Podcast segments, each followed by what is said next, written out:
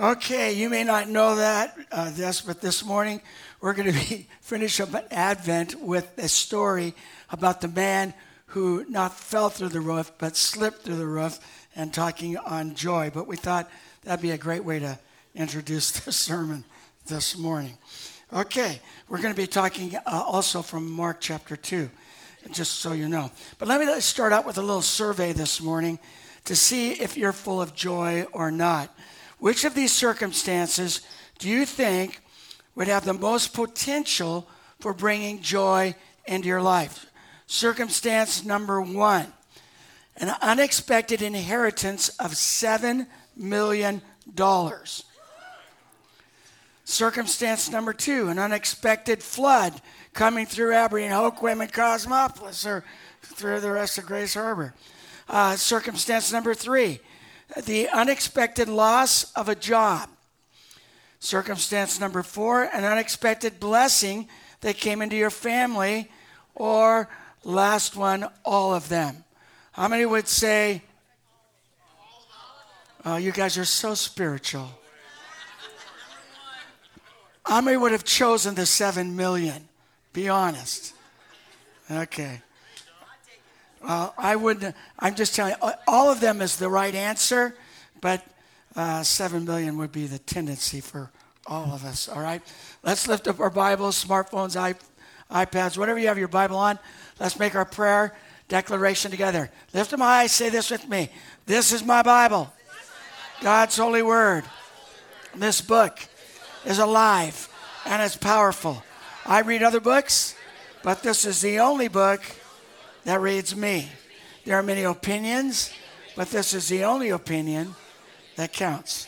Today, I declare by faith, I can do all it says I can do, I can be all it says I can be, and I can have all it says I can have. Today, by faith, I ask the Lord Jesus, the living word, to take his written word and personalize it for my life so I can leave here changed by the power of the Holy Spirit. In Jesus' name, amen.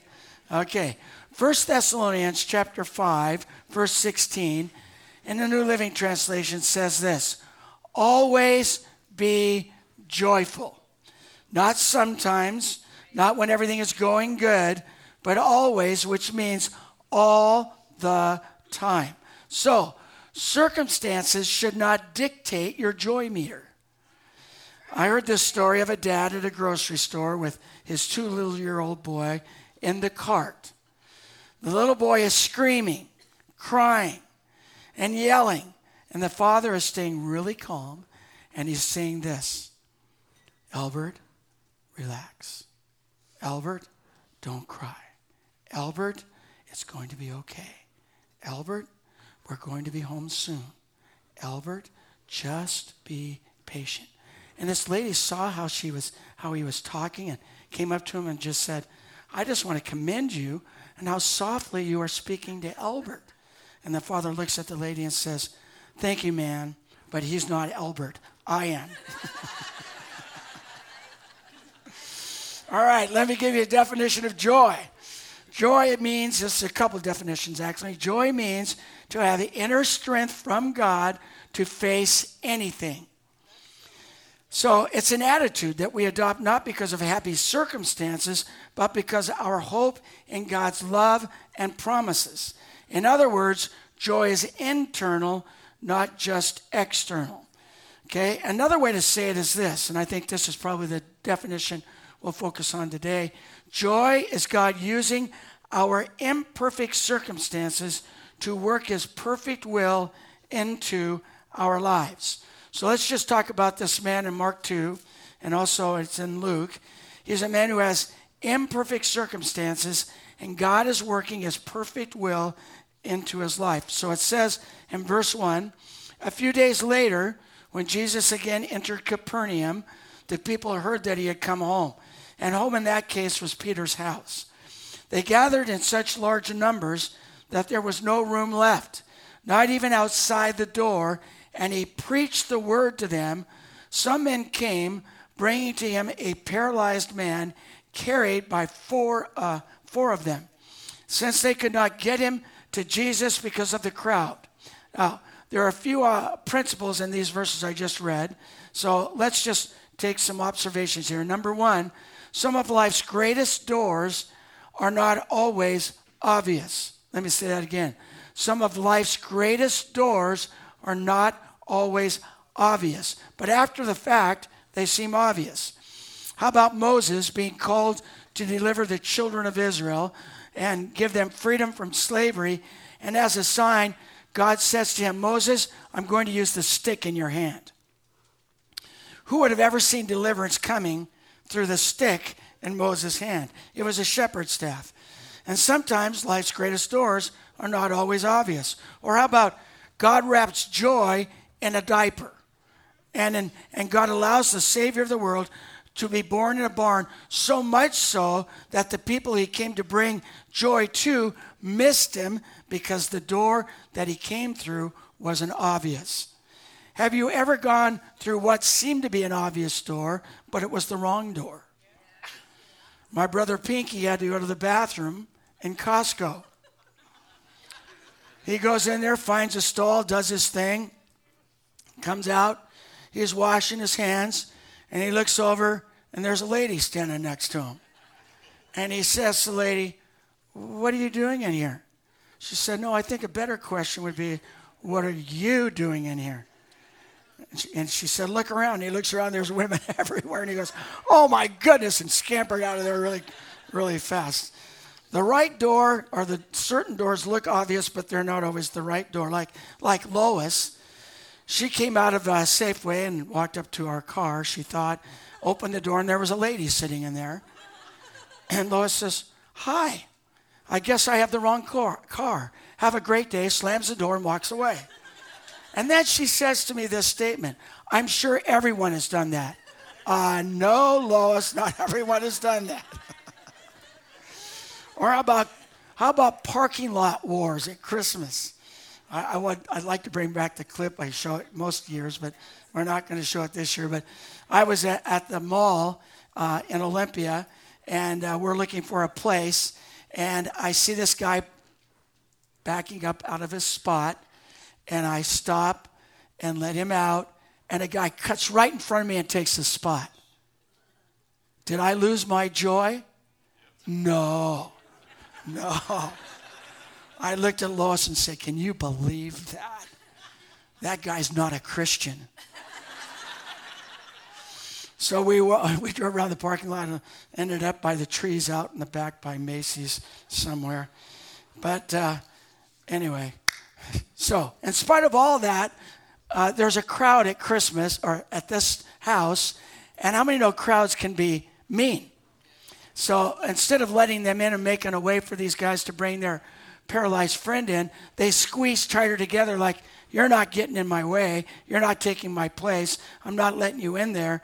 And so the story goes on to say, They made an opening in the roof above Jesus by digging through it and then lowered the mat the man was lying on. So here's the second observation. Some of God's greatest invitations will show up in the form of interruptions. So when someone's interrupting you, you don't miss your opportunity. It might be something that God has in mind. These guys, I think, were Grays Harbor kind of guy. I mean, they these guys interrupted the meeting and Jesus loved it. And these guys, I think, were the kind of guys that had four-wheel drive trucks. I think they had gun racks in the truck and fishing uh, poles in the truck. They probably had backpacking mules for their hunting trips these guys were not your Prius kind of people. If you're a Prius person, please forgive me. I'm just saying they, they, they were rough and tough, and they were the kind of guys that would blaze a road where there was no road. They were the kind of guys that would make a trail where there was no trail. And they say to each other, Listen, we've carried Harry's sorry Petuni far enough. We're not taking him back until he sees Jesus. And if this crowd is not going to let us in, let's just carry him up on the roof and tear the roof off this place. And that's exactly what they do. So sometimes an invitation with God means you have to go up another level. I want you to hear this. A level you would not have chosen, so but God chose it for you so you can break through to the joy that He has for you on the other side. Sometimes a crowd shutting you out is an invitation that interrupts your life so you can go to another level. Sometimes the reason you get rejected is because you were in the wrong level of relationship. And if those people had liked you, it would have actually limited you from going to a new level in relationship with the Lord and a new level in your joy with Him. So they go up they don't find a door. I love this part. So they make a door. they, they, you, sometimes you have to just make a door by doing what God's put in your heart. And everybody else may reject you, but you're just saying, I'm going there. I don't know what God has in store, but I'm doing what God asked me to do. And so all the doors may be closed to bring an invitation to your life and interrupt your life to cause you to go higher, to make a new door for what God's calling you to do. So these guys were determined with faith, and faith always leads to action. So sometimes, just so you know, you have to be willing to get your, your hands dirty a little bit for it to pay off.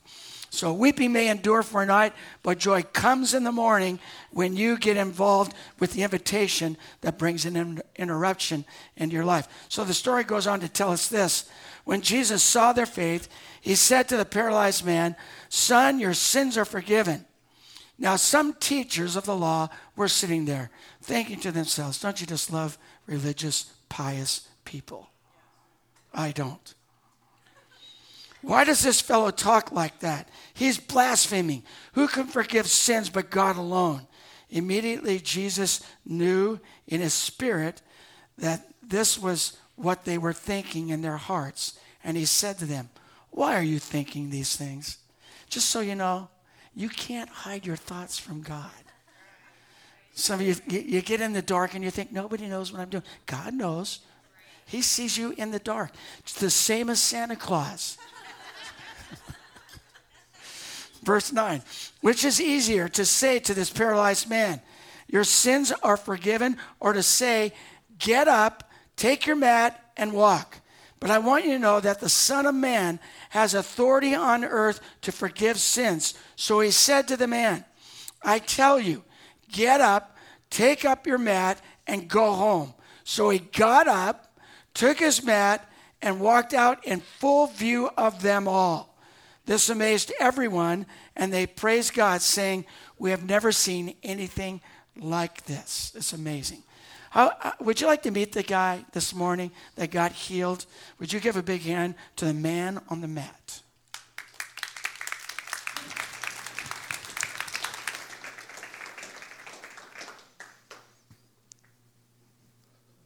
Well, when you look at me, you probably don't see somebody who is run down and trampled by horses. And if you do, you should probably go see your eye doctor. You probably don't see somebody either who is worried all the time. I was. I was worried. Yeah. The horse thing and the anxiety are connected, by the way. Yeah. So, Maybe you've heard of this psalm, you know, the old psalm that, that goes, Don't ever fret because it always leads to evil. Well, I can tell you that's true. Because before I met Jesus, my life was one long and tiring fret. You know, I was like Samson, who was chained to the millstone. You know, that big thing that you turn round and round to grind grain. But unlike Samson, I wasn't strong, I was weak. I was weaker than weak Samson after he was duped by Delilah and they cut his hair off. Yeah, that was me. And you know, it's hard to believe, but these legs, you see these? And these arms right here, they were useless. I was bedridden. I was paralyzed. Couldn't even move my body. The only thing I could move was my mind. And man, the things that that pushed around, all those thoughts, and around and around, worried, angry. I guess you could say I was paralyzed in body and mind. Because the thoughts that I was thinking, they led to nowhere. And I was so stuck. But who wants to criticize a paralytic? Am I right? So when I shared my despair with my friends and family, I mean, who could blame me? Look at me, I was there. All that potential just laying there, dormant, useless limbs. What were they to do? Add insult to injury and tell me to cheer up? I wasn't anything special before, you know, that accident happened. I did the normal things, you know. I went to synagogue on the weekends and went to work throughout the week, you know, uh, tried my best to follow the law, made the sacrifices necessary to atone for all the big stuff. You know what I'm talking about. A couple of turtle doves here and there, the occasional goat. I wouldn't say that I was religious at all. I would, I would say that I was more um, full of zest for life. There we go. But all that zest, that was quickly zapped. Yep, when I stepped in front of that unit of Roman soldiers tearing through a side street on their way to quell an uproar near the temple, boy, I'll tell you what. You know, I was in that city, I was in the holy city for a festival. And you know, if you've ever been there, it's just, it's so full of life, you know? And I just felt that energy that you get when you're around people you love in the holy city. I felt invincible. You'd think I was a high priest, the way that everybody practically venerated me after that accident. They'd go around saying things like, he was a Hebrew among Hebrews who stood up to Rome. Last stand I ever took. You know, so my bitterness and my anger, it, it remained unchecked. Nobody challenged it. Nobody around me challenged me. Well, until I met Jesus, that is. You know, at Christmas time, we use words like hope and peace and joy, as we very well should. But sometimes I feel like we we lose the meaning and the reason behind those words in the very first place. Right? Until the advent of Jesus in my life, I was I was living on the other side of those words. I'd wake up every day and that despair and that, that regret that tells you that there's no way you're ever going to hope. No reason for it. You're never going to experience joy again.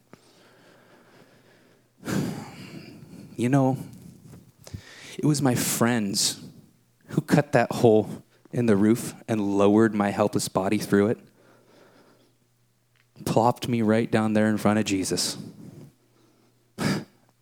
you guys should have seen the look on his face the surprise. Yeah. And dare I say, the profound respect he had for my friends who were so bold in getting me in front of him. You know, not just a few people, I think a lot of people thought that my friends were just full of guilt, that their bones weren't crushed that fateful day that turned me into a paralytic. But not Jesus. No, Jesus, Jesus recognized that they were full of faith for him to heal. Yeah. You know, the strangest thing that day was not even what he did, but what he said.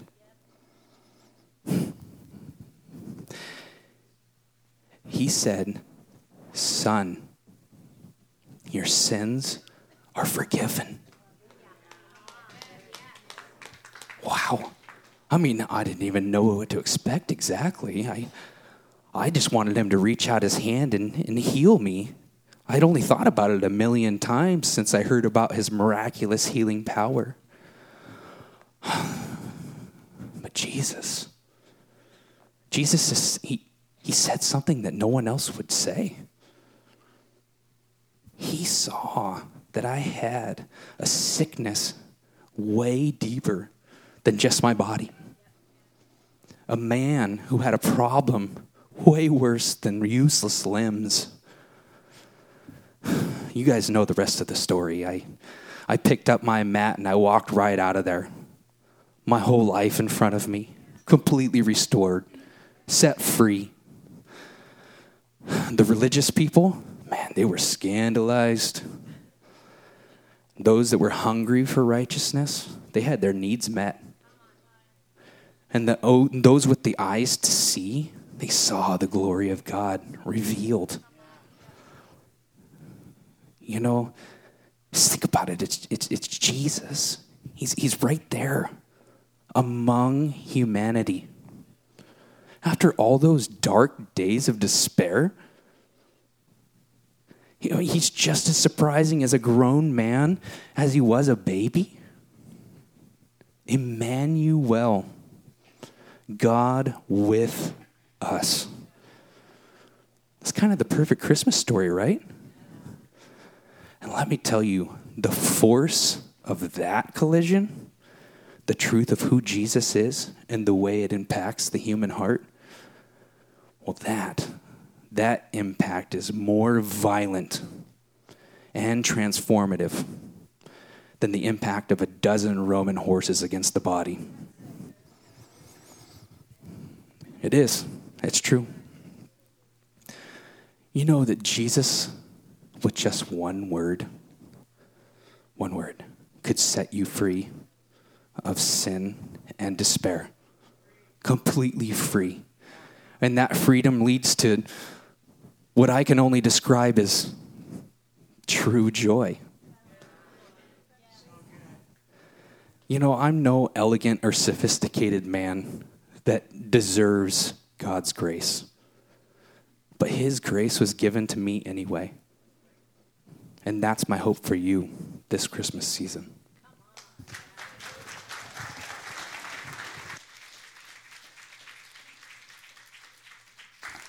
Wasn't that good?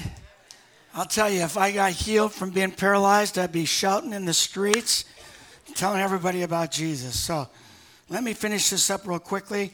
Some other doors that lead to joy. the first one that I've written down here is the door of disappointment. We've already touched on this, but I just want to say this is where the crowd wouldn't let them through the front door. And I just want you to know it's okay to be disappointed, but don't die there. Don't stay there. Don't live there. Uh, turn your disappointment into faith. Number two is the door of opposition. This is where the religious leaders opposed Jesus in their hearts. So Jesus did the miracle to show them that he had the power to forgive sins. But there's one more door. It's called the door of revelation. And this door is kind of a twofold door. You and I are called to be doors of revelation for Jesus Christ. You and I have been so changed, just like he was changed. He became a door to the crowd that was there.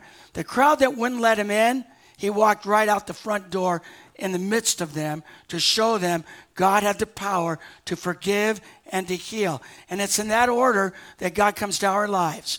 He comes to forgive you of your sins. And if you don't know it, you're a sinner and you need forgiveness. And then, number two, He comes to give you His power.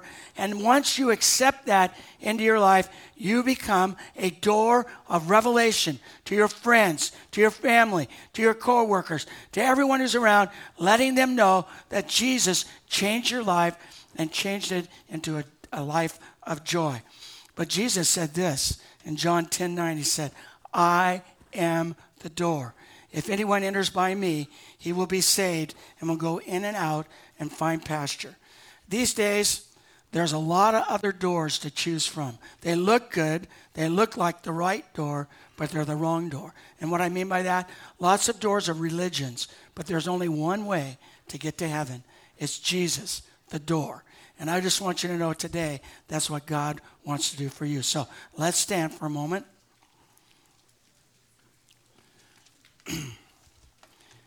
so Jesus came to tell you today he's the door. If you don't know Christ this Christmas, you need to know him now. So with every head bowed, every eye closed, you need to know this.